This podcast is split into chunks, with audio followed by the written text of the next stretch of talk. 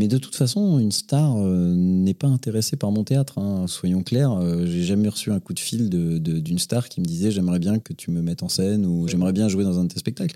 Mais oui, parce qu'en fait, une star, elle a envie d'être la star.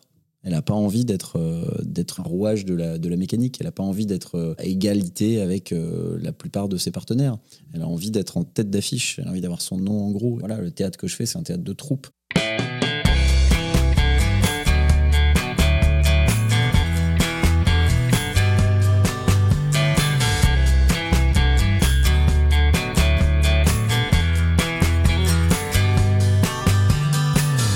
Bonjour à tous, vous écoutez Cadavre Exquis, le podcast qui décompose un parcours inspirant. Pour ce nouvel épisode, je reçois l'un des metteurs en scène et auteurs de théâtre français les plus reconnus de sa génération. Ces cinq pièces ont été vues par plus d'un million de spectateurs et récompensées par six Molières. Il s'attaque aujourd'hui à l'adaptation de la comédie musicale mythique de Mel Brooks, Les Producteurs. Je reçois aujourd'hui Alexis Michalik. Bonjour Alexis, Bonjour, comment vas-tu? Ça va pas mal. Merci de m'accueillir euh, chez toi Un plaisir. en début de semaine, pendant la rentrée. Avec un peu de soleil. Donc, euh, bienvenue dans ce podcast Cadavre Exquis où je reçois des personnes au parcours que je juge inspirant. Cadavre Exquis, euh, nom emprunté à ce jeu littéraire inventé par les surréalistes en 1925, mais qui est surtout connu pour sa version graphique avec des dessins qui ont du sens et pourtant qui sont composés d'éléments euh, disparates. Une belle façon d'illustrer pour moi le parcours euh, de vie de mes invités, qui, contrairement à ce que l'on pourrait le croire, n'est pas si uniforme que ça. Donc, si tu es OK, on va revenir sur toute ta vie depuis le début et comme tes pièces, faire beaucoup de digressions. Déjà, je voulais savoir, Alexis, où est-ce que tu es né? Alors, je suis né au Lila, en France, donc juste à côté de Paris, dans une clinique euh, qui s'appelle la clinique des Lilas, rue du Coq Français. Et tu as grandi où? Et j'ai grandi à Paris, dans le 18e arrondissement, euh, dans le quartier des Abbesses. Voilà, j'allais à l'école Oudon et euh, je suis allé ensuite au lycée Jules Ferry. Et ils faisaient quoi tes parents à l'époque où tu vivais encore sous leur toit? Mes parents euh, faisaient et font toujours d'ailleurs. euh, ma mère est traductrice euh, d'anglais, elle est anglaise et donc elle, a, fait plusieurs boulots. Elle était prof d'anglais et puis finalement elle est devenue traductrice et elle traduisait des bouquins d'art, des catalogues de, de musées par exemple. Et puis ensuite elle travaillait à droite à gauche. Et puis mon père, lui, il est artiste peintre. Et avant d'être artiste peintre, il travaillait au journal Libération où il était au service télématique qui est un peu l'ancêtre d'Internet. Donc voilà, ces deux personnes qui étaient euh, connectées avec le milieu de l'art, on va dire, euh, qui ont décidé de, de nous élever à Paris, euh, mon frère et moi, et, qui ne venaient pas du tout de Paris. Mon père était euh, est du Nord, ma mère est anglaise, et puis ils se sont installés là, et donc j'ai eu la chance de grandir avec une éducation culturelle parisienne. Et si je suis bien renseigné, je crois que tu as un grand-père australien. J'ai un- j'ai une grand-mère australienne et un grand-père polonais que j'ai jamais. Enfin, j'avais, hein, ils sont tous morts. puis Et euh, oui, j'avais une grand-mère australienne qui a rencontré mon, mon grand-père anglais quand il est venu surveiller les avions japonais pendant la Seconde Guerre mondiale. Et un grand-père polonais qui a immigré quand il était enfant euh, en France et qui a rencontré ma grand-mère dans le Nord. Donc, de par le métier de, de ta maman, j'imagine que tu as eu un accès euh, aux livres et à la culture euh, assez facile. Est-ce que tu te souviens d'un art en particulier euh, auquel tu aurais été le plus sensible étant enfant? Je pense que j'ai toujours été sensible euh, au récit, à la narration, que ce soit euh, sous forme de livres, de bandes dessinées, euh, que ce soit sous forme de cinéma ou de séries. Euh, On n'avait pas de télévision euh, à la maison, mais on allait beaucoup au cinéma. Et puis plus tard, euh, quand on a commencé à regarder des séries comme tout le monde, euh, au moment du boom des séries, début des années 2000. Mais euh, j'étais assez peu sensible à tout ce qui était graphique. Et encore aujourd'hui, euh, je suis vraiment une quiche en dessin. Et je- j'ai beaucoup plus de facilité à raconter et à, concevoir un récit euh, le plus compliqué euh, qu'on puisse imaginer que de dessiner euh, le moindre truc ou de le, visualiser dans ma tête. Je suis assez nul pour tout ce qui est image et donc je m'entoure de gens qui sont plutôt bons. Il y a une œuvre qui t'a qui t'a marqué, qui t'a mis véritablement une claque? Il y a, il y a énormément d'œuvres euh, qui m'ont rempli euh, quand j'étais petit, quand j'étais ado. Euh, le Comte de Monte Cristo, clairement, ça a été une, une pierre fondatrice dans, dans ma passion du récit et du récit d'aventure. Mais il y en a, il y en a mille. Enfin, je veux dire, j'ai pas une seule bible, quoi. Mais euh, je, à l'époque. Comme tous les passionnés, euh, je tenais des listes de mes films préférés, euh, de mes œuvres, de mes pièces de théâtre préférées. De... On, fait toujours des listes quand on est plus jeune. hein. C'est quoi Ouais. tes films préférés? Euh, ben, Moi, en top 5, mon top 5, ce serait.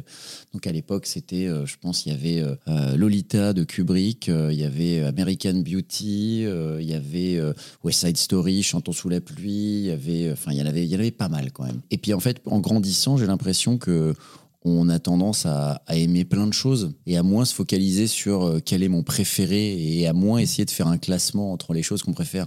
Je pense que quand on est euh, quand on est enfant, quand on est ado, on a besoin d'un repère fort pour se construire. On a besoin de s'identifier très fortement à quelque chose et donc on a besoin de dire mon album préféré, c'est ça, ma chanson préférée, mon artiste préféré. Et puis en fait, euh, les années passent et on se rend compte que bah il y a plein de trucs super et qu'on n'est pas forcément obligé d'en préférer un à l'autre. quoi. Et voilà, et donc aujourd'hui, j'aurais plus de mal à faire une liste.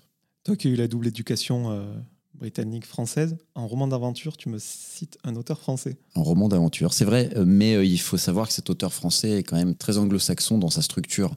Il y a vraiment une école anglo-saxonne de la narration qui est de, on va dire, de ne pas se concentrer sur, sur son petit nombril, et l'école française, c'est plus le, la cellule familiale, quoi. C'est-à-dire, euh, quand on prend Molière, les grands dramaturges, Shakespeare, on compare Shakespeare et Molière. Molière, ça va souvent se passer dans une maison avec le pater familias, euh, les soucis euh, des, des, deux amoureux qui sont jamais vus, des, des problématiques assez bourgeoises, mais des, des, histoires, en tout cas. Après, c'est brillant, tout, tout ce qu'il écrit est brillant, mais, mais des histoires qui sont plutôt intérieur. Alors que le, théâtre shakespearien, bah, tout de suite, il va partir à Chypre, il va y avoir de la magie, va y avoir, euh, il va complètement sortir de ce, de de type de narration et c'est euh, plus ou moins l'école anglo-saxonne et l'école française. Bon, aussi pour des raisons de budget, mais quand on regarde les séries américaines, les films américains, euh, ben, c'est tout de suite beaucoup plus grand et coûteux et, ça va vers le rêve et ça, et ça n'a peur de, rien. Alors que les films français vont être plus intimes, non pas moins qualitatifs, mais en tout cas euh, vont être plus tournés vers, vers quelque chose d'intime. Cet amour pour, euh, pour la narration, tu l'as cultivé comment euh, et à quel âge surtout? Ben, Très jeune, hein, j'allais euh, j'allais voilà, j'allais beaucoup au ciné, j'allais beaucoup, je, je, lisais le plus possible, mais je pense que j'avais un truc un peu taré, quoi, où je me disais il faut absolument que je sois blindé, que je me prépare à l'avenir parce que j'avais très envie d'être comédien, j'avais très envie de faire quelque chose, j'avais très envie d'exister, quoi. Et j'avais cette espèce de truc de. Déjà, je pense que j'avais une espèce d'obsession, une espèce de d'hyper conscience de la mort, hein, comme me dit un de mes, un de mes meilleurs amis, euh, où en gros je me disais bon bah voilà il faut vraiment que je me dépêche de tout faire très très vite, et donc j'ingurgitais euh, une quantité un peu astronomique de tout en fait, de, de livres, romans, BD, musique, euh, ciné, film de tout, en me disant voilà, il faut, faut absolument que je me dépêche parce que, parce que ce temps, je l'aurai pas plus tard. quoi. C'est ce qui s'est passé. Et ça a été par le, théâtre tout de suite? Le théâtre tout de suite, ouais, très tôt. Euh, bah, j'ai fait un club théâtre au collège, au lycée Jules Ferry, collège lycée Jules Ferry. Tout de suite, j'étais passionné par ça. J'adorais jouer, je trouvais ça hyper naturel. Et puis, on avait la chance d'avoir des parents qui nous emmenaient au théâtre. Donc, euh, donc j'ai découvert des trucs super, Nouchkine, Peter Brook, vraiment des très bons metteurs en scène euh, très jeunes. Et puis par la suite, bah, en fait, dès que j'ai eu mon bac, j'ai commencé à jouer. En fait, j'ai trouvé un agent, j'ai passé des castings, j'ai démarré, j'ai commencé à faire du théâtre et, je me suis retrouvé dans, ce milieu-là. Et puis j'ai fait une pièce pendant un an qui était un Roméo et Juliette monté par Irina Brook où je faisais Roméo et qui était un peu ma formation théâtrale. Avant ça, j'avais été dans un, conservatoire, mais vraiment là, j'ai quand même beaucoup appris en étant sur les routes pendant euh, presque un an. Et après ça, euh, j'ai eu un petit moment de bon, bah, qu'est-ce que je vais faire de ma vie euh, ça, Je bossais un petit peu moins. Et puis, j'ai monté mon premier spectacle, qui était une adaptation du mariage de Figaro, qu'on a amené à Avignon en 2005. Et à partir de là, bah, j'ai pris le virus de la troupe et de la création, et puis ça a continué. Conservatoire supérieur d'art dramatique que tu as dodgé. Euh, ouais, voilà, ouais. euh, ouais, ouais, ouais, tout à fait. Euh, ben, euh, j'avais pas très envie d'y aller, en fait. je pense, j'avais envie de travailler, quoi. Tu as laissé ta place à quelqu'un d'autre, il n'y a pas de souci. Mais moi, je voulais te demander pourquoi ce, ce choix. Tu voulais juste te montrer capable d'y arriver et retourner charbonner comme un artisan ou euh, tu avais des contraintes, genre pendant ta formation, tu n'avais pas le droit de jouer euh Je pense que la plupart du temps, euh, dans la vie, en fait, on n'a pas le temps de se poser la question du choix parce qu'on n'a pas le choix, parce qu'on n'a pas les choses qu'on veut, en fait. Donc, dans la vie, on passe la plupart de notre temps à espérer euh, qu'un jour on va obtenir nos rêves. Sauf que quand on les obtient bah, et qu'on a le choix entre est-ce qu'on les veut vraiment ou pas, c'est là que se pose la question. Euh, moi, euh, comme tous les jeunes comédiens de 18 ans, je rêvais d'entrer au Conservatoire national et puis quand j'ai passé le concours, vraiment, j'avais envie d'y aller. Et puis en fait, quand je me suis retrouvé à, pouvoir y entrer, je me suis dit mais, mais qu'est-ce que ça représente vraiment? Ça représentait trois ans de formation, ça représentait le fait de ne pas pouvoir vraiment aller travailler, ça représentait le fait d'avoir on va dire une chance sur deux de se retrouver avec un prof euh, chouette et une chance sur deux de se retrouver avec un prof un peu ringard. Et, et puis voilà j'avais déjà bossé à cette époque-là. Je me disais bon j'ai pas en fait j'ai pas j'ai envie de travailler, quoi. J'ai pas, pas très envie de retourner à l'école pendant trois ans. Et aujourd'hui encore, je pense que je considère vraiment qu'une école de théâtre, c'est quelque chose qu'il faut pas prendre au pied de la lettre quand on est élève. Et c'est facile d'avoir, un ascendant sur des élèves de 18 ans, 19 ans, 20 ans, et, et de leur faire croire que c'est ça le théâtre et que, et que c'est pas ça. En général, tous les profs de théâtre, plus ou moins, c'est quand même des comédiens euh, qui n'ont pas réussi à être comédiens. Donc, euh, donc forcément, il y a, y a, une limite à ce qu'ils, à ce qu'ils enseignent ou en tout cas qui ne travaillent pas assez pour ne faire que ça. Il n'y a pas une seule méthode qui convient, il n'y a, a, pas, euh, a pas une seule façon de faire, et, ce qui est sûr et certain, c'est que le théâtre, c'est un métier d'artisan, et ça s'apprend pour moi sur scène, ça s'apprend justement sur les tréteaux, en allant, faire, en allant faire du théâtre à Avignon, en allant monter des projets, en se confrontant à un public. Il n'y a pas d'autre règle que ça, en fait, euh, le théâtre, à partir du moment, c'est un, un art qui n'existe pas sans public. On peut écrire des romans qui ne sont pas lus, mais si on joue des pièces qui ne sont pas vues, on arrête de jouer en fait, euh, parce que ça coûte de l'argent et qu'à un moment ça doit s'arrêter. Donc c'est un voilà, je, reste sur cette idée que euh, si je devais changer quelque, si j'avais le pouvoir de changer quelque chose au fonctionnement d'une école euh, de théâtre, c'est que je, ferais jouer beaucoup plus ces jeunes comédiens et, je les mettrais beaucoup plus sur le terrain en fait que, que dans voilà des cours. Mais, mais tout ça évolue évidemment, mais en tout cas à l'époque j'avais pas hyper envie d'y aller. Tu l'as dit, tu avais un, agent qui t'a amené à faire quelques rôles en, télé, Kabul Kitchen, Versailles. Est-ce que c'était un job entre guillemets alimentaire euh, qui te permettait en même temps de parfaire ton jeu en attendant de faire une petite trésorerie et de monter un, spectacle ou tu avais vraiment vocation d'être euh, comédien de télévision? Euh, Non, pas du tout. C'était pas alimentaire. J'avais vraiment envie d'être comédien. J'avais envie de jouer et en fait, j'avais envie de jouer absolument tout. Quoi. J'avais pas du tout un, j'avais pas un dédain de la télévision. Au contraire, euh, j'adorais la télé. Euh, moi, mes premiers trucs, c'était euh, des trucs qui n'étaient pas terribles. Et ben, j'adorais quand même jouer. Je me disais, quand j'arrivais sur le plateau pour jouer, et que c'était pas des textes extraordinaires particulièrement, et pas des rôles forcément particulièrement intéressants, j'étais très heureux parce que je me disais, mais c'est tellement mieux de faire son métier que de faire autre chose, que d'être obligé d'aller faire un serveur ou je sais pas quoi, ou, un job alimentaire, justement. Non, là, d'avoir la chance de faire mon métier, c'était, super hein, de jouer dans une série euh, policière, euh, d'avoir mon faux pistolet, etc. J'étais hyper heureux d'avoir mes répliques euh, et de me dire je suis payé pour ça, c'est génial, il y a du Nutella sur la table régie, c'est le bonheur. quoi. Donc non, non, j'ai toujours été hyper reconnaissant euh, d'avoir un agent, de, pouvoir trouver ces rôles-là et de pouvoir euh, survivre, parce qu'en fait, euh, c'est la première étape. Hein. Moi, je viens d'un milieu qui, est un milieu de classe moyenne, hein, mais où, clairement, il fallait que je me débrouille tout seul. Donc, donc j'étais hyper, hyper, hyper heureux et j'avais beaucoup de gratitude de pouvoir en vivre. Et en plus, j'adorais, j'adorais ça. J'ai vécu des expériences incroyables à la télé en faisant des voyages, euh, en faisant des rôles que j'aurais jamais imaginé faire, en, me retrouvant à apprendre à faire du cheval, à faire euh, à jouer au tennis, euh, faire plein de choses qu'on fait pas habituellement dans la vie, quoi.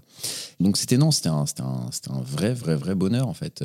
Et voilà, et par la suite, ça m'a en plus permis de faire mes premières créations, d'amener mes premiers spectacles à Avignon, etc. Et puis au fur et à mesure des années, je me suis, on, se rend compte aussi de ce qui compte et vraiment en fait, de, évidemment que un projet personnel euh, sera toujours plus précieux que quelque chose euh, de moins personnel, où on vient, euh, vient sans grande passion pour le projet artistique. Mais voilà, aujourd'hui, j'ai cette chance-là de pouvoir vivre de ce que je crée. Mais si j'étais simplement resté juste comédien, je serais très heureux de continuer à, tourner, à bosser. Et, et vraiment, j'irais avec grand plaisir au plateau le matin. Quoi.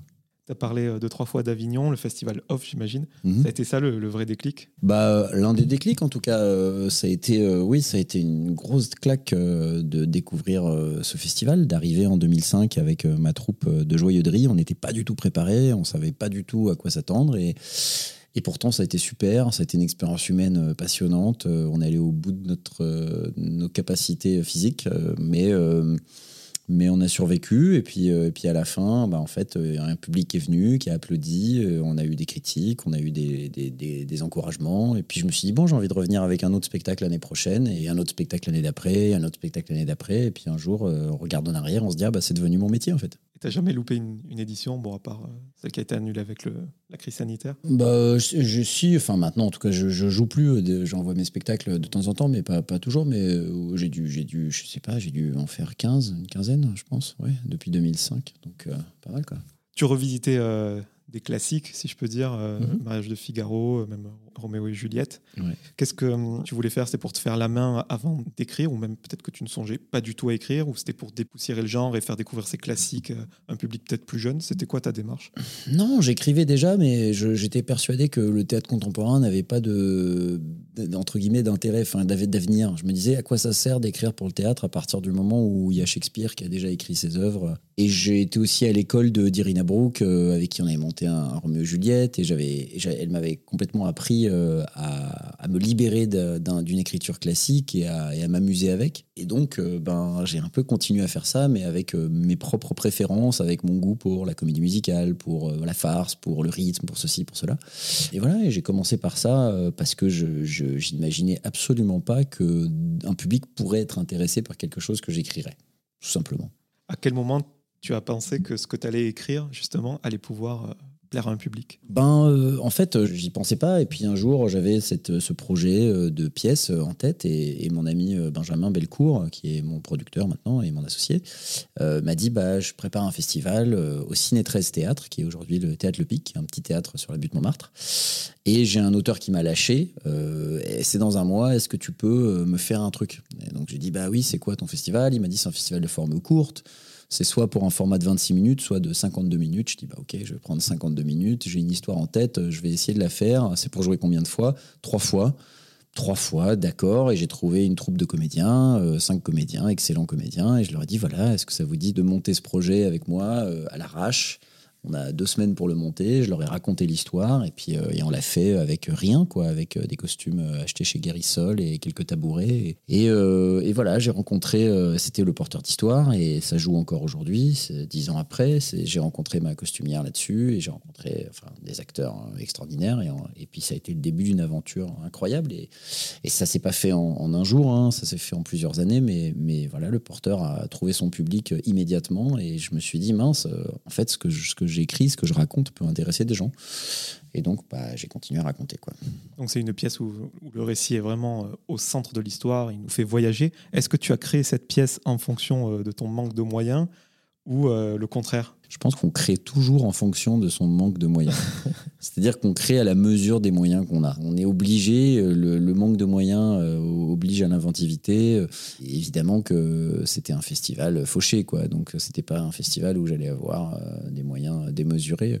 Mais encore aujourd'hui, même quand je crée euh, des spectacles qui ont pour le coup vraiment beaucoup de moyens, ben il y a toujours une limite, quoi. Il y a toujours une limite et on se bat toujours contre cette limite-là. Il y a rarement un, un Qatari euh, qui vient et qui dit fait un chèque en blanc pour dire voilà, tu peux monter un spectacle à 10 millions d'euros. Non, il y, a, toujours une limite au budget et, aujourd'hui, je cherche encore. euh, L'aspect économique fait partie de ma vision du projet. Sinon, demain, je dirais bah voilà, je vais faire un spectacle avec 25 comédiens euh, pour jouer dans une salle de 200 places. Mais bon, sauf que ça jouerait trois fois et puis ça s'arrêterait. Donc il y a toujours cet aspect économique qui rentre en jeu quand- quand je pense à un spectacle pour plusieurs raisons. hein. Mais euh, j'écris d'abord sans me poser la question de combien d'acteurs il va y avoir. Et ensuite, je me dis, bon, maintenant que j'ai écrit, maintenant que je vois qu'il y a une vingtaine de personnages, quel serait le nombre minimum de comédiens que, que je peux mettre euh, sans que ça devienne un enfer? Et quand j'arrive à déterminer ce nombre minimum, voilà, je sais que c'est le nombre de comédiens qu'il y aura dans le spectacle. Le porteur d'histoire, c'est cinq comédiens et on va le retrouver dans tes autres pièces. euh, ils sont toujours sur le qui-vive, ils jouent plusieurs rôles. euh, Quand ils ne sont pas en train de jouer, ils sont euh, assis et font partie du décor et du coup à, l'image qu'on se projette dans, notre imaginaire où ils sont en train de changer une moustache. C'est quoi C'est pour pas que le comédien il attende une demi-heure dans les loges avant de revenir? Ouais, il y a de ça, il y a de ça, parce que vraiment être comédien sur un spectacle et attendre une heure dans loge, c'est terrible, quoi. C'est vraiment très ennuyeux. Moi, je voilà, je suis comédien, j'ai vécu ça. J'attendais pas en loge, hein, mais, je sais qu'il n'y a rien de pire euh, que, d'avoir un comédien. Et puis même moi, en tant, que, en tant que metteur en scène, ça me frustrerait terriblement d'embaucher un comédien, de payer un salaire à un comédien tous les soirs pour lui faire faire euh, trois minutes, quoi.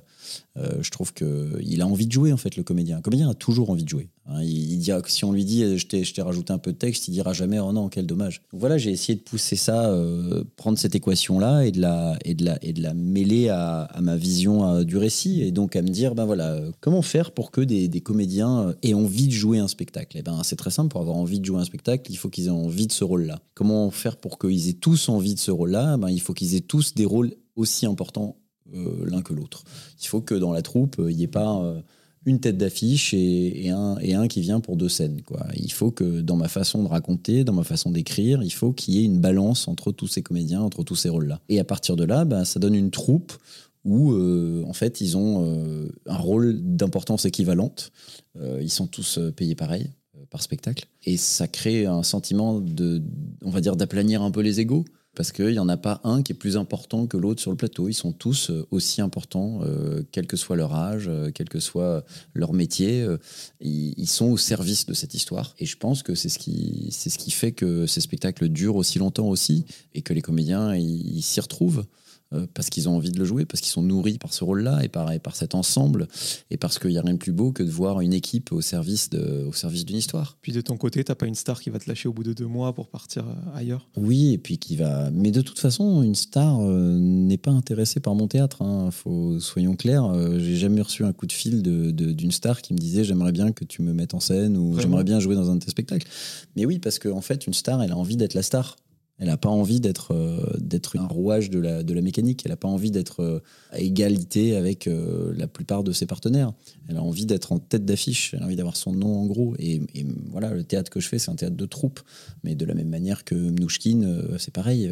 c'est un théâtre de troupe. C'est des théâtres avec des gens qui viennent et qui vont voilà porter les décors, qui vont euh, faire la bouffe, euh, nettoyer la, grange. Euh, enfin, voilà, c'est des, des, théâtres troupiers, quoi. Mais c'est ce qui est magnifique, c'est de voir justement la mise en, cette mise en scène mettre en valeur tout le monde et arriver à créer de la magie. En tout cas, cette surimplication des, comédiens et ce rythme qu'il y a dans chacune de tes pièces, le spectateur est vraiment investi. Il faut pas qu'il lâche euh, une minute. Donc même l'ennui, euh, tu le tues de ce côté-là. Bah parce que je m'ennuie vite moi aussi. Donc euh, du coup, devant mes propres spectacles, j'ai pas envie de m'ennuyer quoi. Donc je me dis que si moi je m'ennuie, il y aura d'autres gens qui vont s'ennuyer. J'essaye, j'essaye de faire en sorte qu'effectivement il y ait toujours quelque chose qui se passe. Mais je suis pas, c'est vraiment pas moi qui ai inventé la formule. Hein. Le diable c'est l'ennui, ça date pas de moi. Et puis tous les grands metteurs en scène font la chasse à l'ennui parce qu'ils le savent, ils le savent qu'il faut garder son public à, accroché, il faut arriver à le, mener jusqu'à la fin de la pièce. Euh, parce que sinon c'est de la complaisance quoi. Sinon c'est juste se dire bon bah voilà on va là on va pas travailler plus que ça. Non évidemment que c'est le but. Le but c'est de raconter cette histoire tu m'as dit que le, porteur d'histoire euh, tournait depuis dix ans. Mhm. Mais moi, je voulais savoir quelle avait été ta réaction euh, dix ans en arrière quand tu commençais à recevoir les bonnes critiques, le public qui revenait. Donc les trois dates se sont étendues. Ouais, bah c'est super. Hein. c'est toujours génial d'avoir de, d'avoir un spectacle qui marche. Après, c'était pas non plus euh, les, les, spectacles qu'on faisait avant ont quand même pas mal joué. Donc il n'y a pas eu un truc où vraiment j'avais jamais vu un spectacle se jouer plus de trois fois. Quoi. La Mégère, on l'avait joué 300 fois. Roméo Juliette 400. Donc il y avait il y avait quelque chose où quand même on avait, on avait des spectacles qui jouaient. Quoi. Mais effectivement, le porteur, il y a eu vraiment un virage à 90. Quoi. Et euh, ce, qui ce qui nous hallucinait, c'était de voir cette salle pleine et ne pas se désemplir.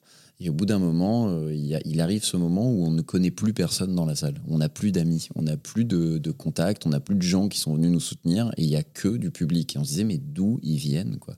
Vraiment, d'où ils viennent? Et c'est ça qui nous hallucinait le plus, je crois. C'était euh, de voir cette salle qui ne désemplissait pas. Et à partir de là, le reste, euh, bah, euh, le reste, ça vient avec aussi des, trucs super, parce que oui, c'est génial que le spectacle dure et qu'on se dise, bah, il va avoir une belle vie, va partir en tournée, etc. Et puis ça vient aussi avec, euh, avec des jalousies, des dissensions, avec, avec d'autres problèmes. Hein. parfois, on est plus solidaire dans la défaite que dans le succès. Mais bon, c'est le, le, but. Hein. De toute façon, le but est d'essayer d'avoir des spectacles qui marchent pour pouvoir continuer à en faire d'autres. Euh, donc c'était génial. Et puis c'était aussi, euh, moi, moi ce qui m'a foutu une terreur, euh, enfin une terreur, pas une terreur, mais en tout cas une bonne peur, c'est de me dire peut-être que c'est le seul. Peut-être que. C'est exactement ce que j'allais te demander. Parce que j'imagine que deux options s'offrent à toi. Soit tu vas le faire quand il est chaud et tu continues le rendre dedans. Soit tu digères un peu tout ça, tu analyses pour proposer quelque chose d'aussi bon Bah, on a toujours peur de d'être euh, voilà d'avoir fait qu'un seul tube quoi. Comme ce groupe de rock, ouais. Euh, ouais. The Connells, qui est connu pour une chanson. Euh. Il y en a, il y en a mille des groupes de rock qui sont connus pour une chanson et on se dit voilà, on se dit toujours genre bon bah est-ce que est-ce que ça va être le cas?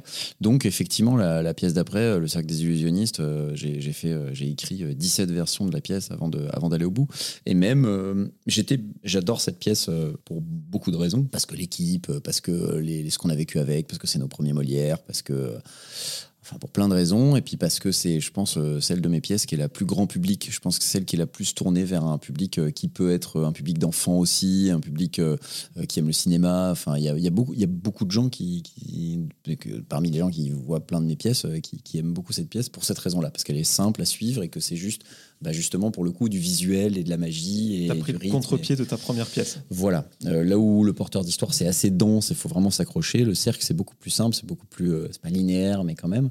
Et puis surtout c'est très festif euh, pour les yeux. Mais au moment de l'écriture, toute la difficulté était de se dire bon ben comment faire pour faire un truc qui ressemble un peu au porteur d'histoire sans, sans, avoir les mêmes ficelles que le porteur d'histoire? Et, et, quelques mois avant de le faire, vraiment, je me souviens avoir dit à, Benjamin, donc mon producteur, me dit tiens mais c'est moins bien ça va être moins bien. il me disait, mais si tu veux, on n'y va pas. Quoi. Je disais, bah non, je suis obligé d'y aller, je suis obligé de, de, de passer à autre chose et d'en faire une autre, sinon je vais me retrouver paralysé par ce truc, quoi par ce succès, euh, à ne pas savoir quoi, quoi faire derrière. Et on y allait, et je me souviens qu'au premier jour de répétition, euh, vraiment, je sors dépité en me disant, mais ça, ça va être nul, enfin, ça marche pas, le texte est pas bien, euh, je, sais pas ce que je vais faire comme mise en scène. Et puis le lendemain, ben, on a commencé à travailler, puis de plus en plus, puis finalement, au bout d'un moment, il y a un spectacle qui a émergé, et puis tout à coup, en fait, on a, on, a compris ce qu'on racontait, et puis euh, et on a compris que l'intérêt du spectacle était ailleurs euh, que le porteur aussi, et, à partir du moment où on a commencé, c'était plein tout de suite, euh, c'était la folie, et, voilà,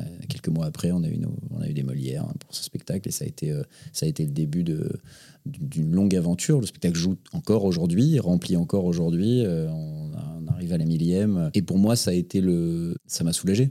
Ça a libéré du one hit wonder. Complètement, ça m'a complètement libéré. Et à partir de là, je me suis dit bon bah c'est bon. Maintenant, je peux continuer à faire des trucs avec moins de moins de pression sur les épaules quoi. Tu dis que c'est le spectacle le plus grand public.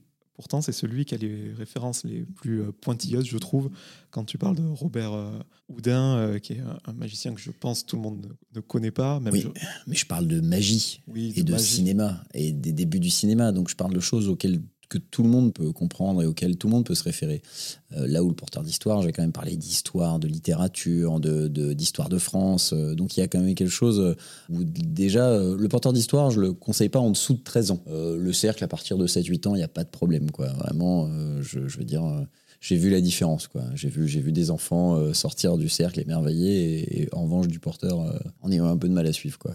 Et ce que je voulais te dire sur cette pièce, c'est que voilà, tu parles de Robert Houdin, Georges Méliès, prestidigitateur et industriel, euh, je crois, mais quand tu fais euh, un spectacle avec des personnages qui ont déjà existé, c'est pas une bio Wikipédia, on dirait que tu cherches euh, l'anecdote ou un moment de leur vie qui t'ont amusé, peut-être ému, et si tu vois, comme dans le cercle des illusionnistes, qu'il y a un point d'ancrage entre les deux, toi, tu t'amuses à inventer le fil qui les unit, quoi. Ouais, mais c'était pas facile parce que en fait, euh, non, mais c'est vrai à l'écriture, euh, le porteur, j'avais pas de, il y avait des personnages réels qui arrivaient, mais mais je parlais pas de leur vie. J'ai inventé un chapitre complètement imaginaire de leur, de leur, histoire. En revanche, dans le cercle, je raconte non pas une, mais deux bios, celle de Georges Méliès et celle de Robert Houdin. Là où c'était très difficile, c'est qu'à un moment, on peut pas complètement faire mentir la réalité.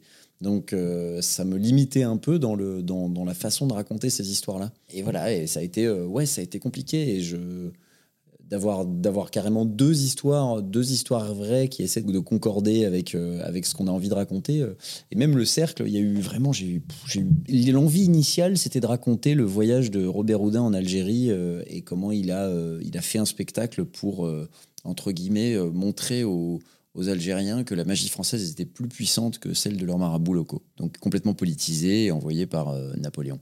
Et puis en fait, euh, ça faisait partie du spectacle et c'était euh, à la base le cœur du spectacle. Il y avait une dizaine, une quinzaine de pages sur Robert Houdin en Algérie. Et puis en fait, c'était trop long, on se perdait, j'arrivais pas, trop à en faire quelque chose. Et pourtant, vraiment, le, cœur de ce spectacle était, je trouve que c'était ce que j'avais écrit de mieux dans le spectacle. Mais ça a été une leçon ben, que, par la suite euh, j'ai gardé, c'est que parfois, en fait, euh, ce qu'on a écrit de mieux euh, dans, un, ouvrage, des fois, ça, rend l'ouvrage indigeste. Et donc, j'ai coupé. J'ai coupé, j'ai coupé, j'ai coupé, et j'ai simplifié beaucoup ce que j'essayais de raconter, qui, au final, je trouvais, j'enfonçais des portes ouvertes. Et au lieu de raconter tout un truc sur la politique et sur ben en fait, je me suis, je me suis contenté de raconter l'histoire de, ces deux personnalités qui découvrent l'art euh, scénique, la magie, pour, pour les deux, qui va les mener sur scène et les mener à, ouvrir un théâtre de magie. Et, Georges Méliès a évidemment inventé le cinéma. Et voilà, et puis je me suis libéré de certaines, certaines intrigues qui, qui en fait étaient, qui empoulaient l'ensemble. et ça a été une, leçon que j'ai gardée vraiment par la suite, de se dire non, mais c'est en fait, il faut toujours penser à ce qu'on raconte en entier. De la même manière, euh, quand mes comédiens parfois me disent, euh, on est en train de faire un spectacle, et puis ils me disent, ah, euh, tiens, à ce moment-là, je pensais à faire cette blague, ou dire ça comme ça, ou rajouter cette petite phrase, ou tu veux pas que je fasse ça. Et je leur dis, tu sais, si tu t'arrêtes au milieu d'un spectacle et que tu racontes une blague, parce qu'ils me disent, mais tu vois, ça rigole, ça rigole. Et je dis, oui, mais tu, tu peux t'arrêter au milieu d'un spectacle et raconter une blague, et ça fera rire. Mais en fait, le spectacle s'arrête, et à ce moment-là, le rythme s'arrête, et on sort, du, on sort de cette histoire-là. Donc il faut toujours, toujours garder en tête qu'on raconte une histoire dans son entier, quoi quand tu butes sur des moments comme ça, que tu te rends compte que là où tu veux aller, ben, ça marche pas, même si tu trouves que c'est bon. Euh, est-ce que tu as un cercle de confiance autour de toi qui te guide ou dans ce travail, tu le fais tout seul? Non, bien sûr. Je, raconte beaucoup euh, mes, idées. Je les raconte à mes amis, à des gens en qui j'ai confiance, Benjamin, euh, d'autres amis proches. Et simplement par leur réaction, je peux voir ce qui marche et ce qui marche pas. Quand je raconte quelque chose, je vois bien le moment où je les perds les moments où je me dis bon là je sais pas trop je sais pas trop où ça va et les moments où au contraire ils sont vraiment accrochés. Et c'est un très très bon test ça pour pour savoir si notre histoire tient la route. Mais après euh, au final et c'est là toute la difficulté hein, c'est que et toute la difficulté de quelqu'un qui, qui, veut être créateur et qui a pas confiance en lui c'est qu'au final euh, c'est nous qui décidons quoi.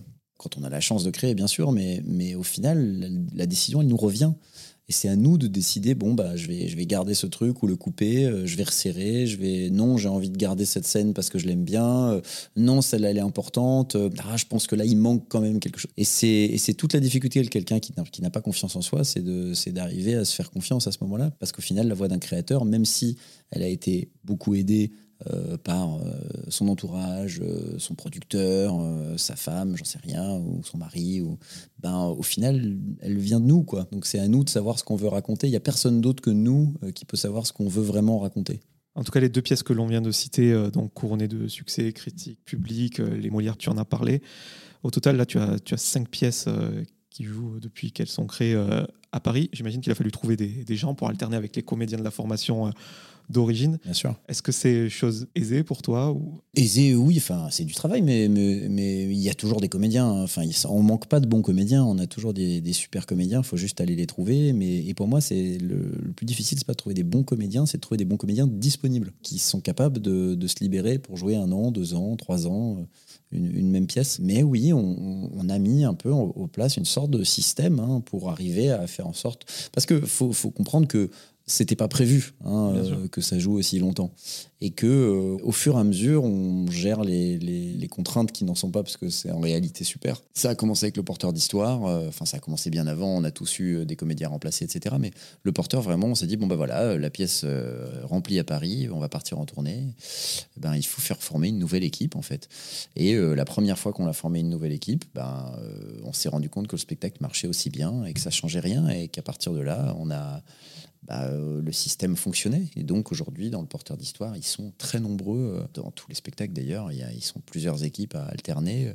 Et puis voilà, ça marche grâce à, moi, j'ai des, assistants à chaque fois pour chaque spectacle, qui sont souvent des, comédiens du spectacle euh, qui ont un goût pour la mise en scène et que, euh, je remarque, dont je remarque euh, qu'ils ont une certaine capacité à, à s'intéresser à l'ensemble et pas simplement à, à, leur, à performance. Et donc, en qui j'ai confiance et en qui je vais proposer un moment de dire bon, est-ce que tu veux te charger de former une équipe ou de former des comédiens et c'est quelque chose qu'on a ensuite exporté à d'autres d'autres d'autres endroits comme Lyon où on, a créé à Lyon le porteur d'histoire à Lyon avec des comédiens lyonnais qui ont joué 200 fois à Lyon. On a créé là cette année on va créer Intramuros à Lyon. On a créé le porteur Edmond et Intramuros en Belgique à Bruxelles avec des comédiens locaux aussi belges. Voilà en janvier on crée le porteur d'histoire à Nantes avec des Nantais. Et là, je reviens de Madrid euh, où j'étais en train de, travailler sur euh, une histoire d'amour avec des comédiens espagnols. Donc, donc c'est la même mise en scène, mais à chaque fois, on recrée avec des comédiens locaux. Et c'est passionnant, c'est fou, quoi. T'as des post-it pour euh, gérer tout ça, pour savoir où tu en es un petit peu. Ouais, j'ai même plus que des post-it. Hein. J'ai des Google, Sheets, etc. Et, et, des tableaux, quoi Je crois savoir que euh, pour participer à une de tes pièces, tu n'organises pas des castings de manière euh, traditionnelle comme on pourrait l'imaginer, une salle, euh, des comédiens qui attendent et toi voilà, qui auditionnent tout le monde. Je crois que tu fais un par un. Enfin, c'est ce qu'on m'a dit. Ouais, c'est ça. Si, si, si c'est vrai. À part pour les producteurs, hein, puisque, mais on y reviendra, mais parce que c'est autre chose. Hein, fallait des comédiens multitalentueux qui savaient, qui doivent chanter, danser, etc. où on a fait une vraie audition ouverte. Et encore, on a quand même bien écrémé. En gros, c'est du temps perdu pour, pour moi de voir 25 euh, personnes et d'en garder qu'un. Au final, pour moi, ça me fait toujours 24 personnes à qui je vais dire non.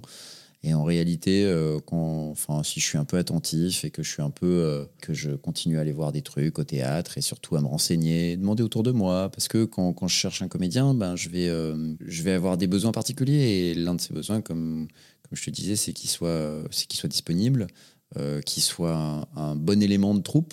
Hein. Il y a parfois des comédiens ou des comédiennes je vais demander à un ami metteur en scène, ah, tu l'as eu, comment il est? Il est insupportable. Ah d'accord. Faut que ce soit un bon camarade quoi. Bah ouais quand même, parce mm. que surtout s'il joue longtemps, surtout euh, donc il faut être capable d'avoir euh, quand on doit se mettre au service d'un spectacle comme comme l'un de mes spectacles, il faut vraiment pas avoir trop d'ego parce que parce que ça marche pas, parce qu'il faut avoir la capacité de se fondre dans une troupe et d'accepter de n'être euh, qu'un acteur de cette troupe. Et c'est pas le cas de tout le monde. Donc, euh, donc il y a ça aussi qui rentre en jeu. Mais euh, oui, en général, voilà, je vais appeler, je vais jamais annoncer que je fais un casting. Mm. Je vais appeler directement la personne et lui dire voilà, est-ce que ça t'intéresse? Oui, bon bah viens. il fait une lecture, on fait une lecture parce que c'est pareil. Ah, la, première fois que j'ai dû faire ça j'ai donné, euh, je sais pas, 10 pages de texte à apprendre. Et puis en fait, euh, quand je vois quelqu'un euh, qui, a, qui a appris 10 pages de texte, bah d'abord, il a plus ou moins appris son texte. Donc, et puis surtout, en fait, au bout de 30 secondes, je sais si ça le fait ou pas. Et après, je passe une heure à, faire semblant de ne pas lui montrer que ça le fait pas. Quoi. Donc aujourd'hui, je préfère dire on fait une lecture. Et puis c'est très bien. Et donc je l'ai fait travailler autour d'une lecture. Et si ça marche, ben, c'est parti. Quoi. Et si ça marche pas, je vais chercher quelqu'un d'autre. Tu dois avoir centaine de comédiens, non Ouais, je pense. Une centaine, ouais. T'as déjà dû euh, virer quelqu'un? Euh, Non, parce que quand je l'ai choisi, euh, bah voilà, comme, comme je te dis, je, me renseigne un petit peu. Alors, voilà, après, il y en a avec qui c'est plus ou moins facile, mais en général, comme le spectacle dure longtemps et que c'est une machine qui ne dépend pas d'un seul comédien, en général, le comédien part de lui-même si ça se passe pas très bien.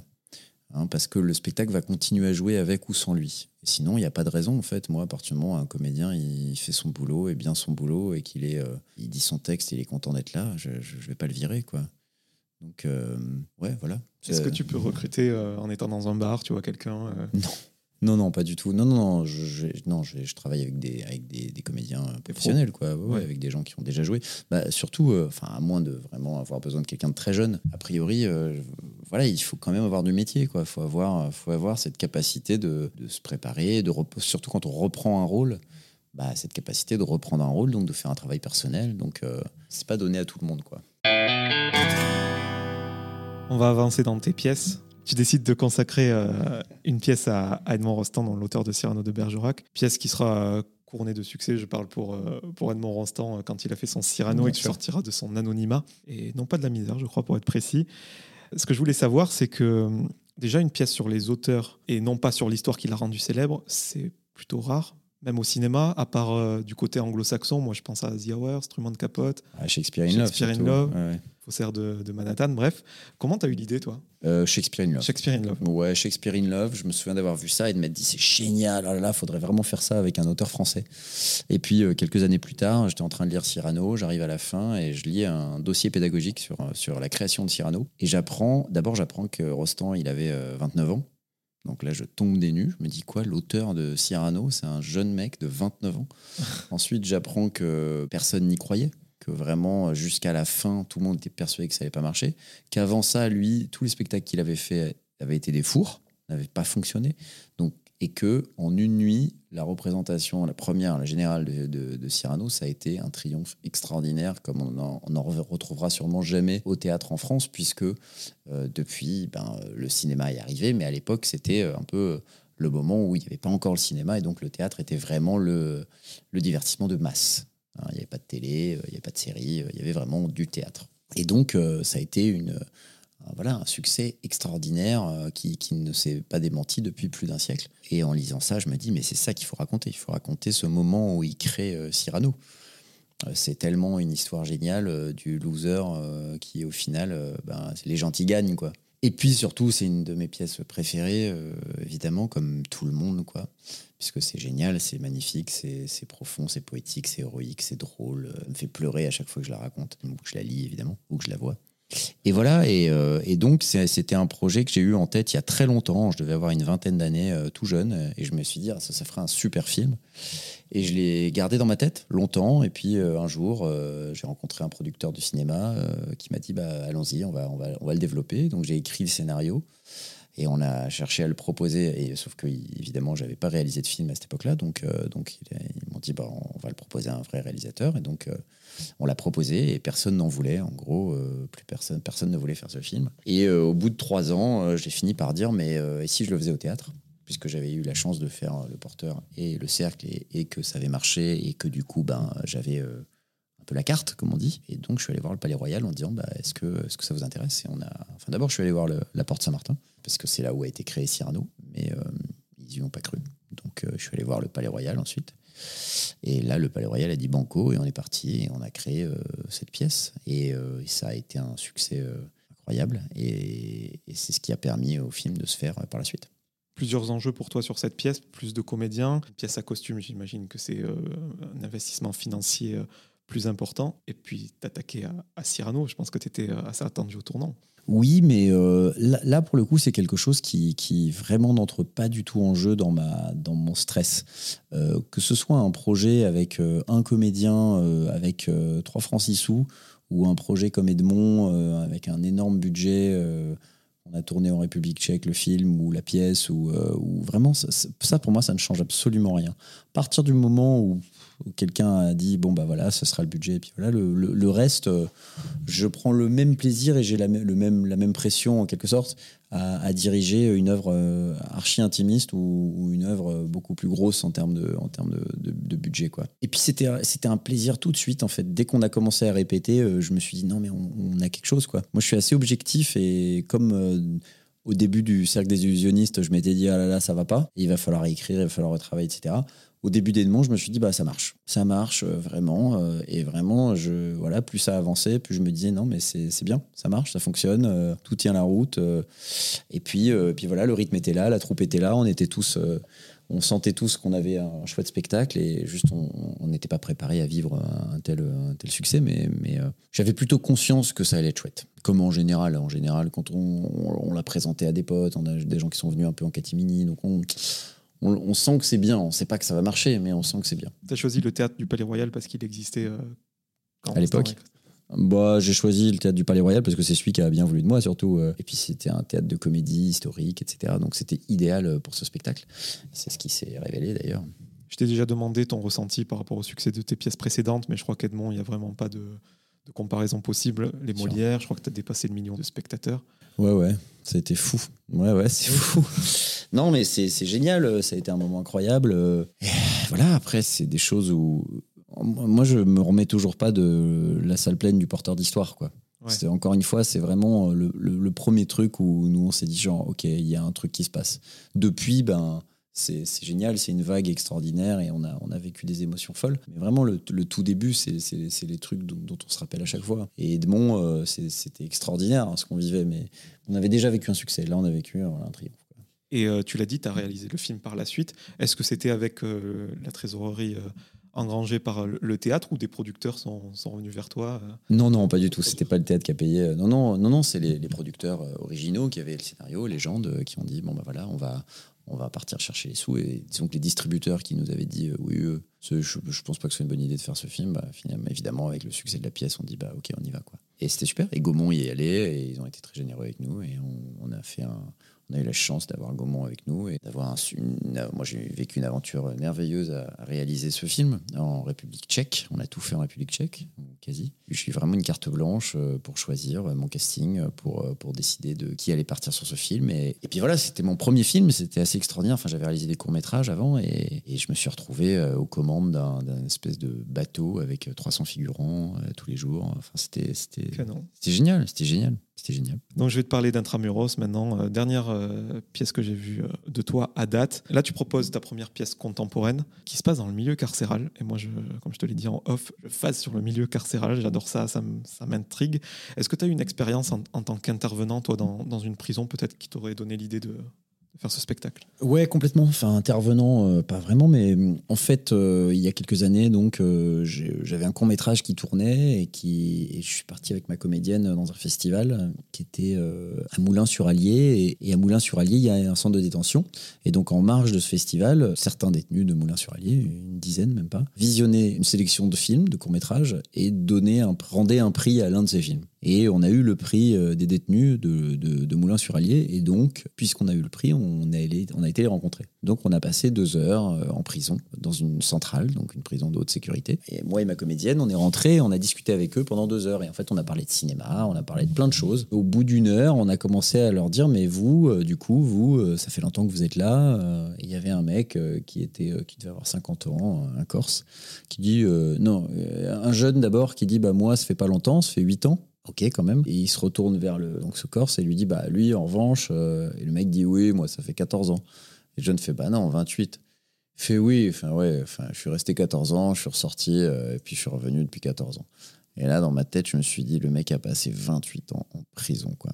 évidemment, tout de suite, ça a été le début d'une histoire. Et puis à un moment, je leur dis Mais vous avez eu des cours de théâtre en prison déjà? Et il y en a un qui dit Ouais, enfin, une fois, il y a eu un cours de théâtre, j'y suis allé, mais j'étais le seul. Du coup, ils ont annulé le cours. J'ai fait Bah voilà, j'ai mon histoire. Et je suis sorti, et puis voilà, ça a mûri dans ma tête. Et un an plus tard, il y avait, il y avait Intramuros. En tout cas, dans tes pièces, tu t'adaptes à ton époque. On sent le système de, narration des séries. Et moi, je pense beaucoup au BD quand je vois tes, tes spectacles, ces scènes qui ont une relation d'interdépendance. Euh, la narration, je trouve, je trouve ça hyper cool. Pour toi, on ne peut pas faire du théâtre sans tenir compte de toutes ces choses qui font partie de, de notre quotidien. Quoi.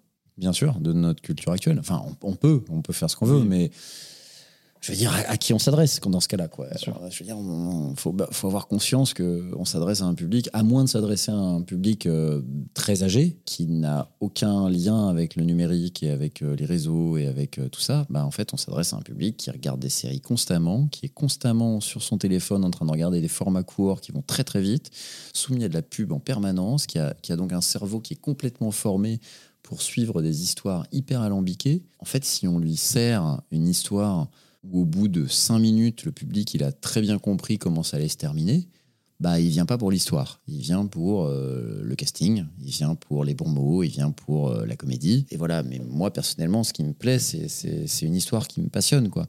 Donc euh, je m'efforce d'essayer d'écrire des pièces dont le public ne peut pas deviner où ça va se terminer et où ça va aller. Et j'essaie de faire en sorte que vraiment, à chaque scène, le public se dit, OK, je suis, mais je ne sais pas où est-ce qu'il m'emmène. Et c'est ça qui est génial, parce qu'il est obligé d'être attentif pour, euh, pour aller au bout. quoi. J'essaie de faire le théâtre que j'ai envie de voir. quoi. On parlait d'intramuros. Quand j'ai vu le début de la pièce, je ne savais pas qu'on allait en arriver là, quoi. Enfin, tout simplement. C'est assez euh, fort. Oui, intramuros, je voulais vraiment que ça, ça commence comme une comédie un peu classique, dans un huis clos un peu classique, et qu'on se dise. Euh, ben ça va être ça toute la pièce. Et pour que ça marche, il faut que la première partie dure au moins 15 minutes. Donc les premières 15 minutes, c'est un huis clos classique dans une prison. Et on peut être en état de se dire, bah en fait, c'est ça qui va se passer. Et puis après, bon, évidemment, ça part ailleurs. Mais c'était intéressant, Intramuros. C'est ma première pièce contemporaine, en fait. Euh, avant ça, euh, c'est des pièces qui, sont, qui tournent beaucoup autour du 19e siècle et de l'histoire, etc. Et puis, bon, bah, il y a un moment, fallait, fallait, voilà, j'allais pas en faire euh, mon, mon, fonds de commerce, quoi. J'avais envie d'explorer d'autres choses. puis c'est arrivé six mois après Edmond Intramuros. En fait, j'avais promis à Colette Nucci, qui, la directrice du, était la directrice du théâtre 13, de lui faire un spectacle pour la, réouverture du théâtre. Et donc, ça a été Intramuros. Et voilà, et je lui avais pitché ce truc en me disant, bah voilà, je te, le ferai. Et la grosse différence par rapport aux autres, c'est qu'on l'a créé au plateau. C'est-à-dire que j'avais l'histoire que j'ai racontée aux comédiens, mais j'ai pas écrit les dialogues. Et on a écrit les dialogues en, les improvisant avec des improvisations dirigées sur le plateau. Et c'est passionnant d'écrire comme ça euh, parce que euh, ça veut dire que bah, en fait les comédiens ils proposent, ils proposent, ils proposent, ils proposent. Moi je sais exactement où je veux aller mais je vais les utiliser pour, euh, pour, pour continuer à nourrir ces dialogues et à, et arriver à mettre d'eux-mêmes dans les, dans, les personnages, dans les personnages que je crée. Et c'est c'est super. il y a eu un documentaire d'ailleurs qui a été filmé pendant, pendant les répétitions qui s'appelle Répétition, que vous pouvez trouver en ligne, je crois, et qui est assez chouette, qui, qui vraiment montre ce travail où on arrive sur une scène et, et on n'a rien. On a juste, euh, bon bah voilà, il va se passer ça, allons-y quoi. Je le regarderai avec attention. Ouais, c'est chouette. Pour moi, là, j'imagine un beau bordel. Non, au contraire, moi, ça, moi, c'est, un- vraiment, c'est une méthode de travail que j'aime beaucoup, que je j'utilise pas à chaque fois, mais, mais sur, euh, voilà, sur Intramuros, c'était le cas, alors que sur une histoire d'amour, c'était complètement écrit. En tout cas, on l'a bien compris, tu es, assez euh, prolifique, tu as l'air d'écrire assez rapidement. Et en plus de ça, tu t'es imposé un, un autre défi en te libérant du carcan de la mise en scène. C'est c'est ce premier roman, Ouais. Loin, un beau bébé de 600 pages. Ouais. Euh, J'imagine que cette idée, tu, tu l'avais en tête depuis plusieurs années. Ouais. En fait, à la base, c'était une idée de série. Et puis, euh, je me suis rendu compte que, bref, vu l'ambition de la série, euh, ça allait être un peu compliqué de la, qu'elle voit le jour, en tout cas à l'époque. Et donc, je me suis dit, bon, bah, en fait, je vais en faire un roman. J'ai commencé à écrire, et puis je l'ai mis de côté pendant des années. Euh, j'ai écrit le prologue, et puis après, je l'ai mis de côté. Et tous les ans, j'y revenais, j'y revenais, j'y revenais. Je me disais, ah, quand même, c'est dommage, un jour, peut-être.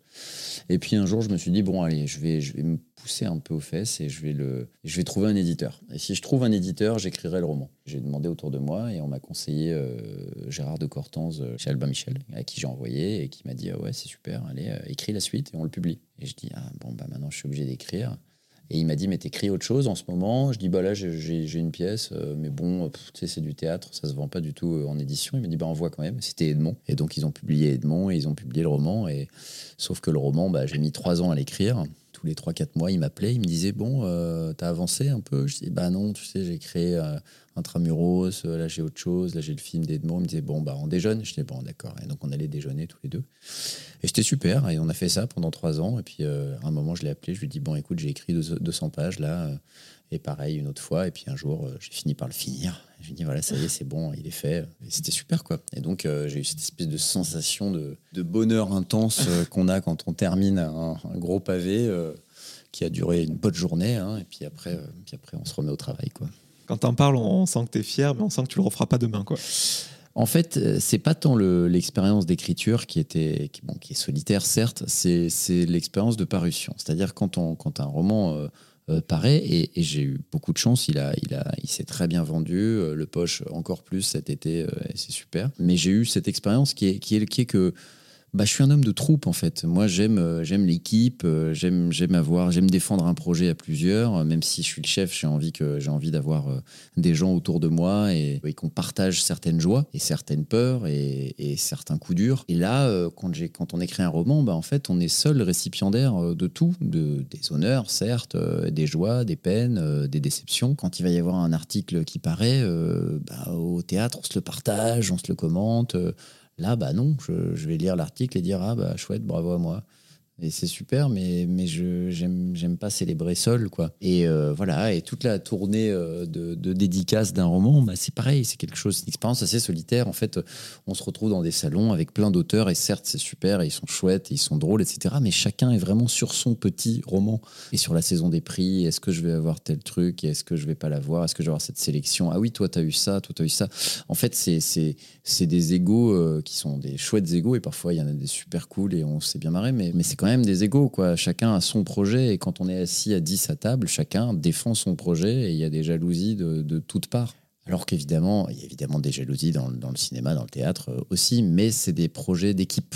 Ouais. Là, Donc seul. euh, là, t'es là, là, là, là, t'es seul. En tout cas, j'étais venu te voir à la mairie du 6e. Tu m'avais offert des cookies. Et pour ça, je Ouais, me souviens, je me souviens de ces cookies. D'ailleurs, si t'es OK, je- j'en ai acheté un à t'entendant D'accord. pour euh, que tu me le dédicaces et que je l'offre à un des auditeurs. Avec plaisir. Dernière pièce euh, en date, une histoire d'amour. Moi, tout simplement, c'est ma préférée. Tout simplement parce qu'il y a des thématiques, et je pense qu'on te l'a souvent dit, qui font écho à notre propre vécu.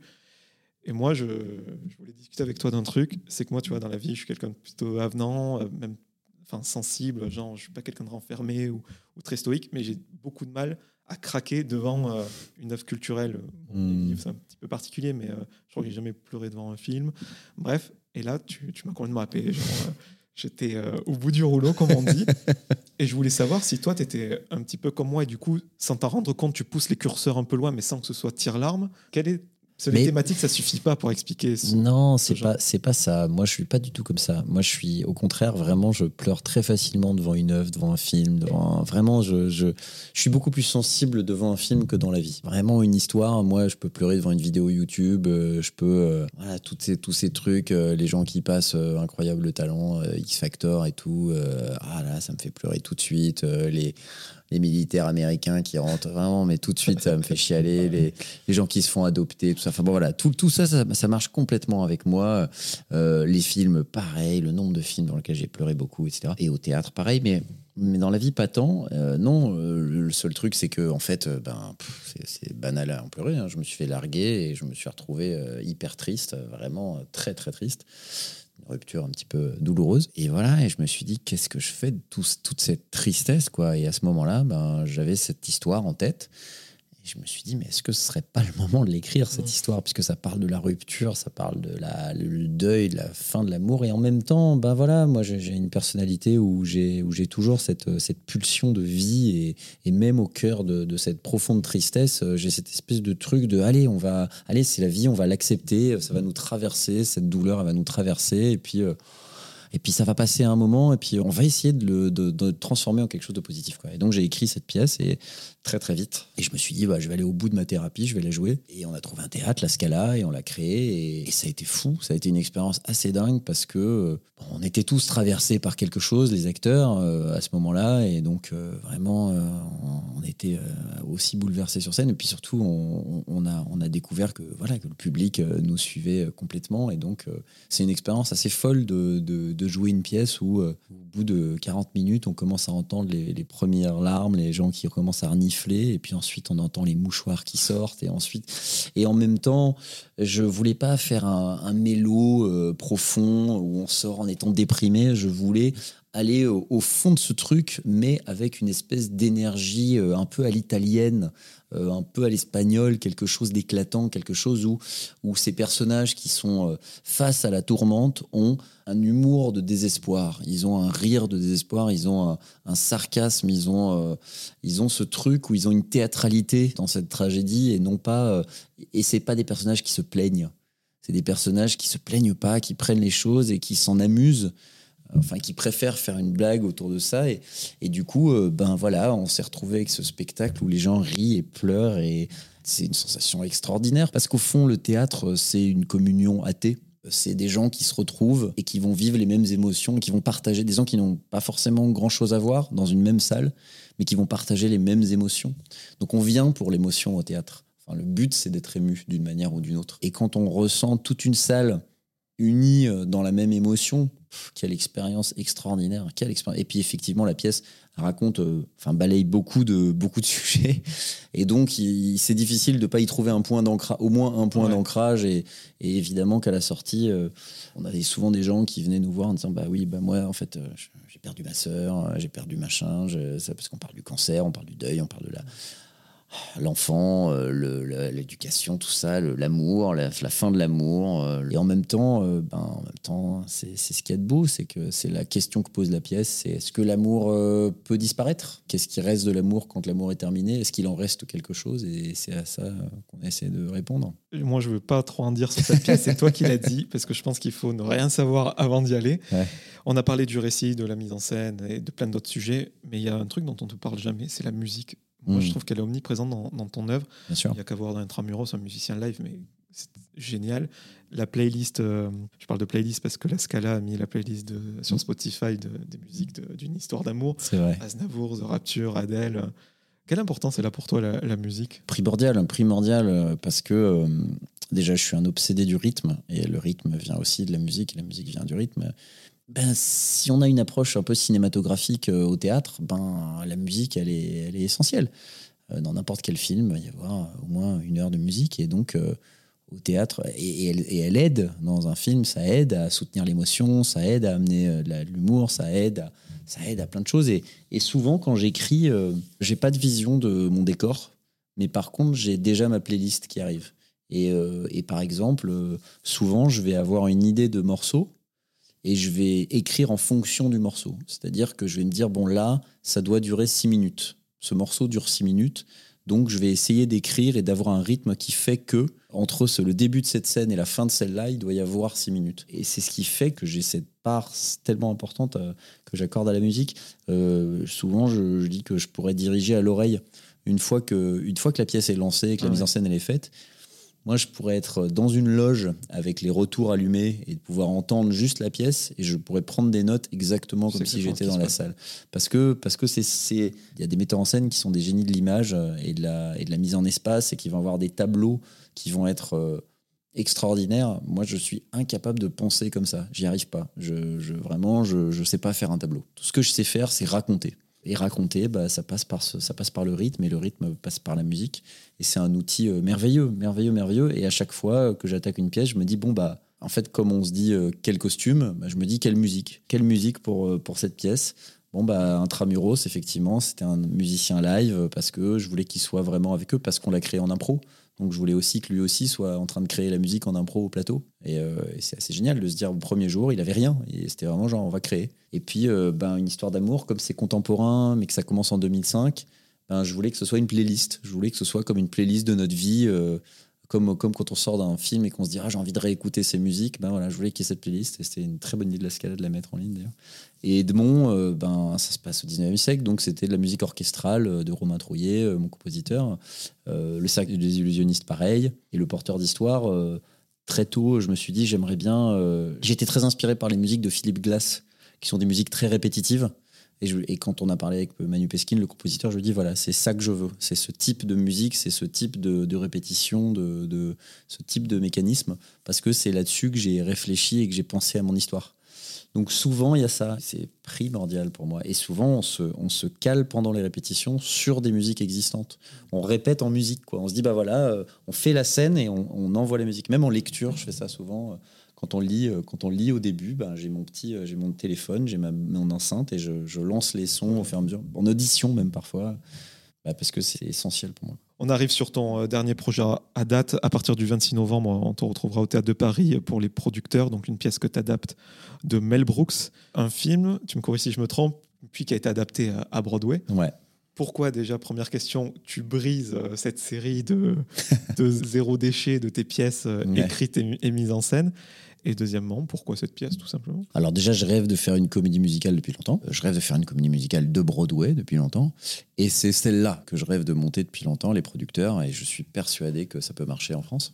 Et c'est comme un petit bonbon, quoi. C'est vraiment, je, genre, c'est un truc dont je rêve depuis longtemps. Et, à un moment, on, on en a parlé avec Stage Entertainment, et on s'est dit, bon, ben voilà, euh, est-ce qu'on n'aurait pas un rêve commun par hasard? On s'est rendu compte que les droits étaient libres, et on est parti, ça s'est fait très vite et de manière très simple et très fluide. Et euh, chacun a des rêves. Hein, euh, voilà, il y, a- des metteurs en scène qui vont rêver de mettre en scène, je sais pas, les JO, euh, j'en sais rien, un film, un truc. Euh, moi, j'avais, je rêvais de faire Edmond au cinéma et je rêvais de faire les producteurs au- en comédie musicale euh, en français. Et ben voilà, là, je vais pouvoir le faire. Je suis passionné de comédie musicale, vraiment, c'est mon, c'est un truc euh, qui remonte à longtemps. Et voilà, et c'est, euh, justement, euh, moi, j'aime bien. Enfin, quand on crée, on, a besoin de se renouveler, quoi.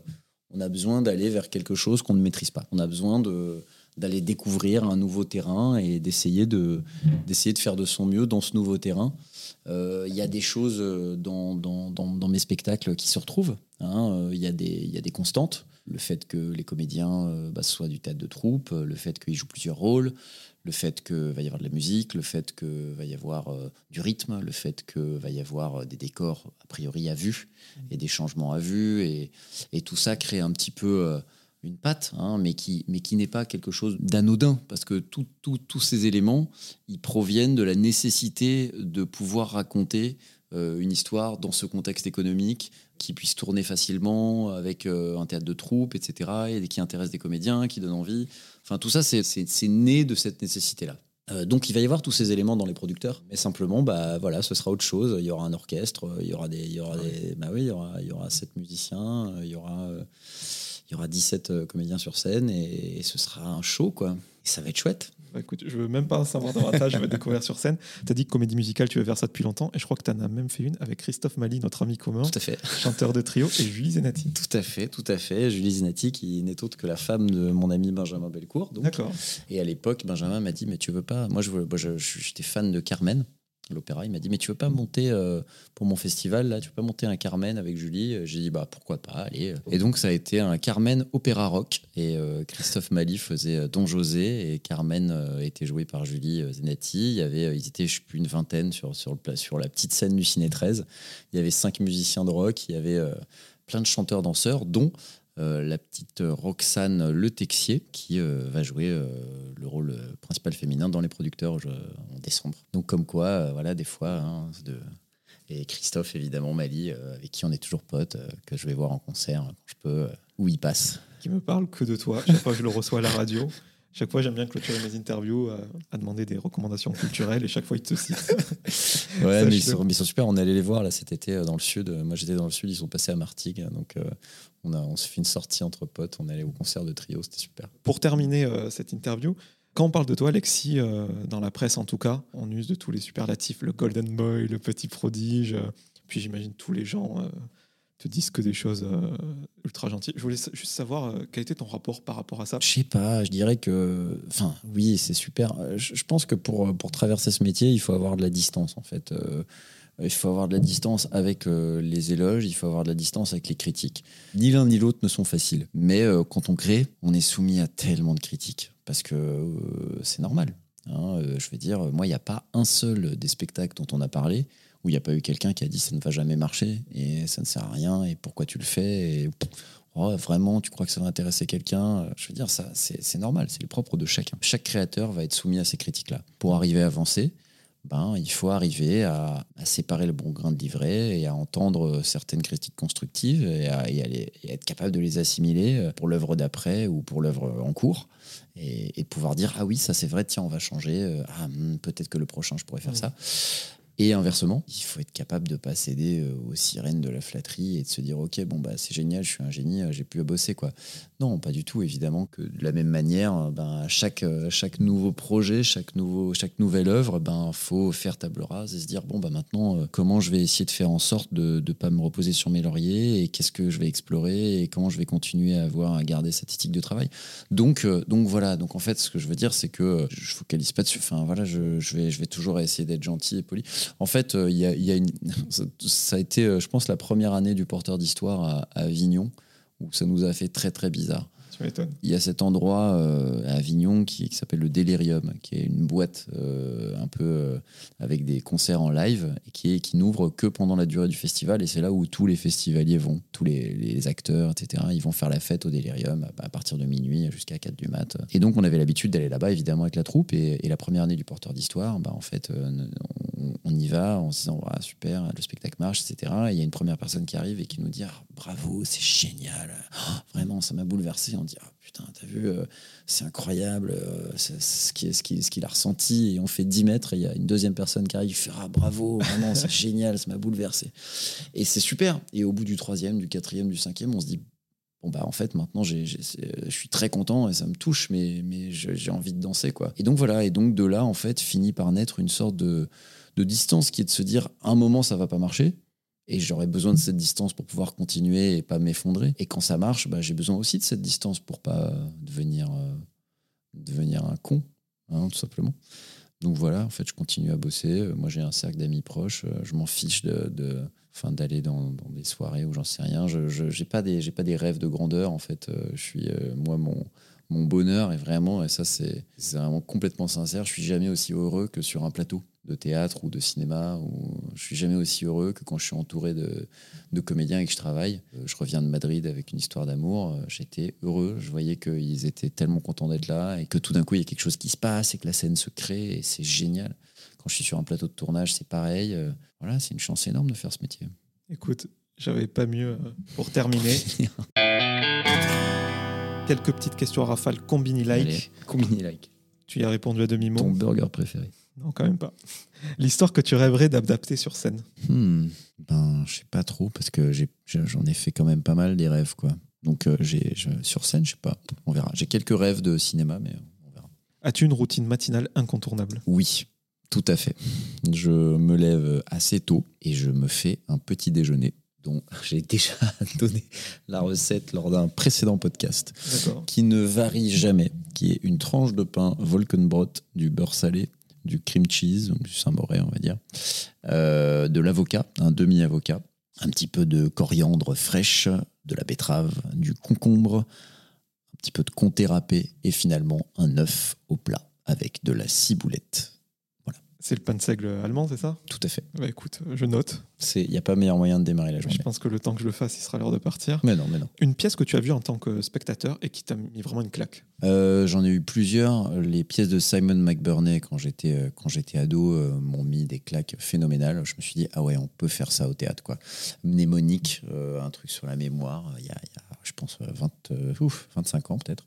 C'était extraordinaire. Euh, il en a fait d'autres par la suite. Il avait fait Le Maître et Marguerite. Euh, j'ai vu les pièces de Sivadier aussi qui m'ont mis une claque de troupe de waouh, c'est cette énergie, ce truc, c'est génial ce qu'il faisait. Les pièces de Brooke, évidemment, les pièces de Mnouchkin, bon, bah, c'est la patronne. Hein.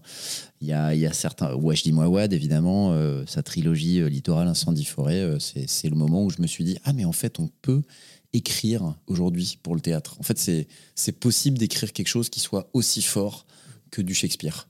Et à partir de là, je me suis dit, bah, peut-être qu'en fait, peut-être que j'ai le droit d'écrire, en fait. Voilà.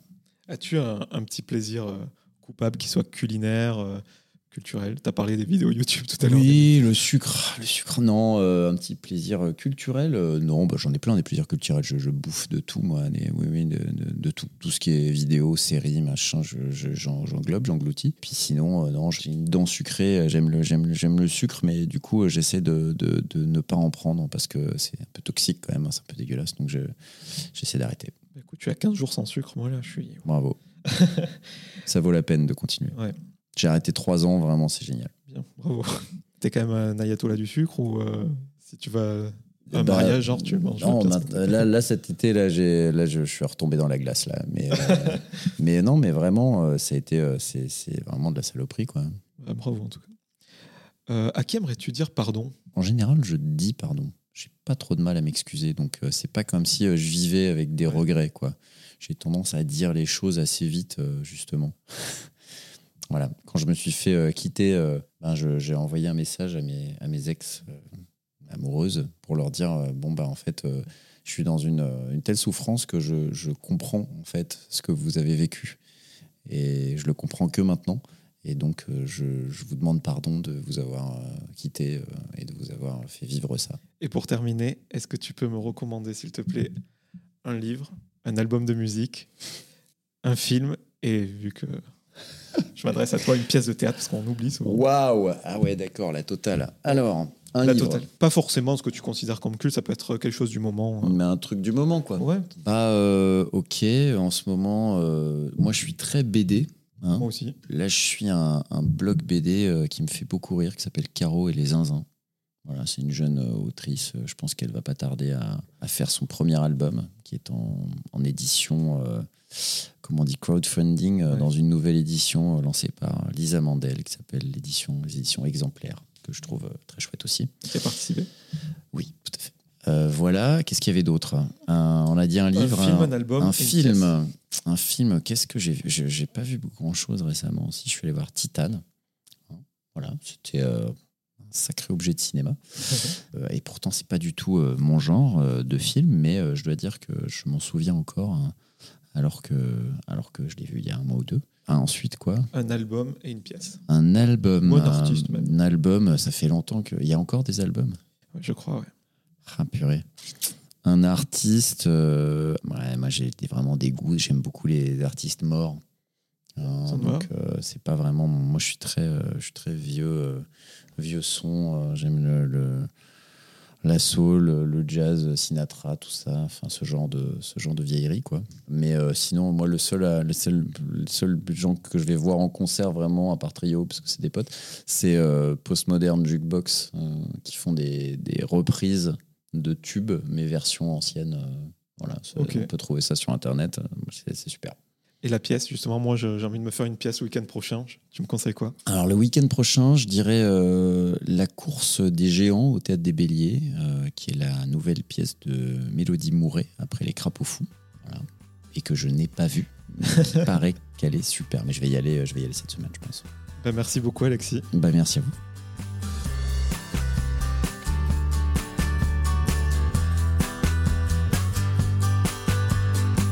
Merci à toutes et à tous d'avoir écouté cet épisode avec Alexis Michalik. Si vous voulez soutenir le projet, vous pouvez mettre 5 étoiles sur Apple Podcast et vous abonner à Cadavre Exquis sur toutes les plateformes de streaming. Je vous donne rendez-vous très bientôt en compagnie d'un nouvel invité.